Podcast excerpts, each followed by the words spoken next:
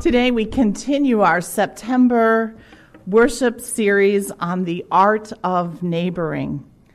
Two weeks ago, we looked at what Jesus commands us to do love our neighbors as ourselves. And last week, we explored that well known parable, the Good Samaritan, and how Jesus calls us to love all our neighbors, especially the neighbors who are difficult to love. Today, our focus is on the kind of neighborhood that Jesus calls us to build. In the 14th chapter of Luke's Gospel, we find Jesus on the Sabbath day over for dinner at the house of one of the leaders of the Pharisees.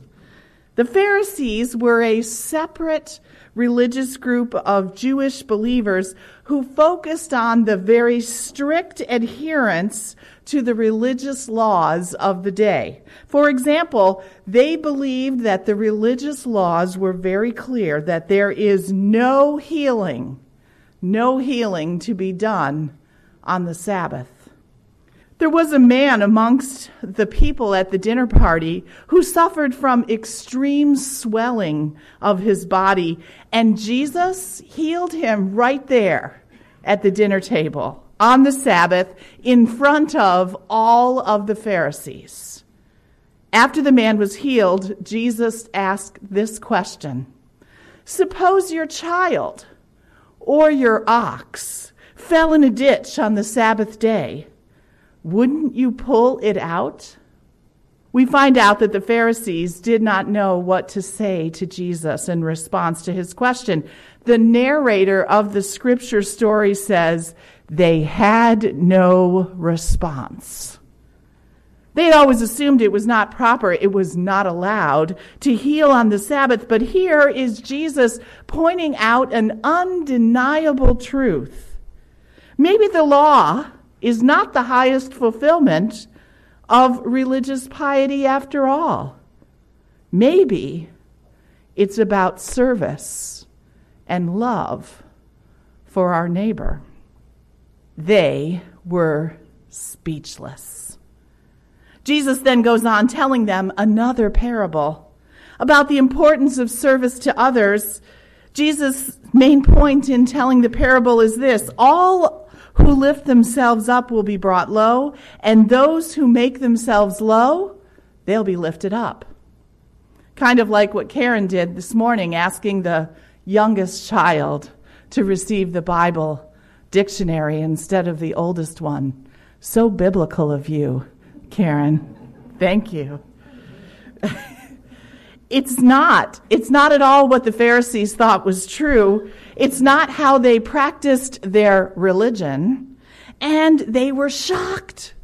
They were shocked. They were scandalized about what Jesus was doing. And then Jesus said to the person who had invited him to the dinner, when you host a lunch or a dinner, don't invite your friends, your brothers, your sisters, your relatives, or your rich neighbors. If you do, they'll just invite you in return, and that will be your reward. Instead, Jesus says, when you give a banquet, invite the poor, invite the crippled, invite the lame, invite the blind, and you will be blessed. Why? Because they can't repay you. And then one of the dinner guests says this to Jesus. This is the sentence right before our scripture starts this morning. This is what the dinner guest said to Jesus Happy are those who feast in God's kingdom. And Jesus replied with the parable you heard of the great banquet. The story where the party host finds out that the guests he had invited, the ones who were expected, wouldn't come and so he opens the invitation to everyone in the neighborhood, especially the poor, the lame, the blind, the crippled, basically the people nobody ever invites to the party. That is the kind of neighborhood God calls us to build, starting with the people nobody ever invites, starting with the people nobody ever invites. Filled first with the people that no one ever wants at the party. Send us these people first, Jesus.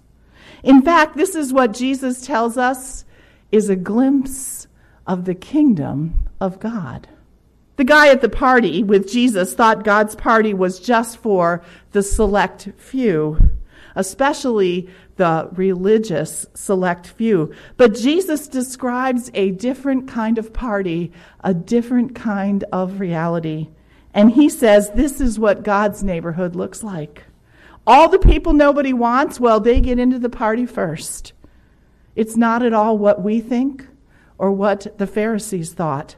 The last ones are first, the least and the lost, the sinners, the people that nobody wants to associate with.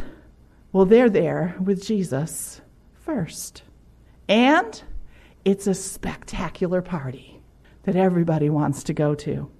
This is also the kind of neighborhood that Jesus calls us to build right here, right now. Last weekend, at the Fill a Food Truck rally on our front lawn, we caught a glimpse, a glimpse of what Jesus has in mind. Nearly 600 of our neighbors showed up. It was an amazing, beautiful diversity of people. And you know what people said to me over and over again that night? They told me over and over and over again, all night long, they were so happy to have been invited. They said it made them feel good to be together with neighbors. They told me how they had secretly been wishing and wanting for a long time that something like that would happen right here in our neighborhood. And they were grateful to have the space to come together, to get to know one another, to eat delicious food, to help others in our community, and to listen to great music we had an awesome band, an awesome band playing Motown music. The library was there. The public schools were there. The city government was there. It was like a giant block party. It was a beautiful day in our neighborhood. The mission of the church is to host the banquet, to create the opportunity for fellowship and development of a sense of neighbor that goes beyond our passing of the peace that we do each Sunday morning. Despite all of our connections, despite our amazing technology, today people are so lonely. And we're all longing for authentic community and communion with one another. We are called to build that kind of neighborhood where people gather and laugh and sing and share and learn from one another, where people are inspired to help each other. That's what happened at that Fill a Food Truck rally last Saturday. And oh, yes, we filled the church bus. We filled it with food. We filled it with donations, which were delivered yesterday. And we helped our neighbors in need. We helped homeless students in our school system. We also filled hearts with joy and connection. That matters. It matters so much. There is a great question that uh, I used to ask churches when I worked as a district superintendent. Here's the question If our church disappeared, would the neighborhood know or care? If our church just disappeared, would the neighborhood know? Would they care? We need to be that kind of church, the kind of church which matters to the neighborhood, so much so that if it disappeared, the neighborhood would know, the neighborhood would care. Why? Because we are called to be love and light and to invite others to be love and light too. Together, we create a beautiful neighborhood, and before we know it, a beautiful world. This is our mission as the Church of Jesus Christ to host the banquet, to invite the neighbors, especially those neighbors who no one else invites, This is what Jesus tells us in this parable. This is how we reflect God's realm. This is how we create beautiful days in our neighborhood and in our world.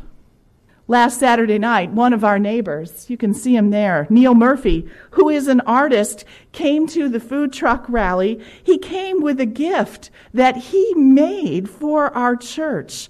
You see, when Neil heard about the food truck rally, he decided to make this piece of art for us. You can see it on the picture in the screen. You can see the actual piece over here on the stage. It's a light bulb. And the message is very simple, yet incredibly profound.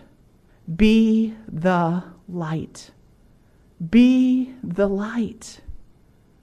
Be the light. When church member Pat Lang introduced me to Neil at the food truck rally, it turns out Neil lives a couple doors down from Pat, and Neil told me about the gift. And as he began to tell me, I began to weep. Tears welled up in my eyes because I knew that this extraordinary gift was a sign from God that this is the kind of banquet that God calls us to have. A place where we're reminded to be each other's light. A place where we can know our neighbors, where we can love our neighbors, where we can serve our neighbors. And the best news of all is the gift didn't come from us, it came from someone in our neighborhood who understands the mission of the church to be the light. Thank you, Neil, for that reminder. Whether we're sharing a cup of sugar or making cookies or hosting a food truck rally, we are called to build the kind of neighborhood where everyone is welcomed and loved and where the light that is in each person can be nurtured and shared. Be the light. Be a neighbor. Help us build the neighborhood that is beautiful. In Jesus' name, amen.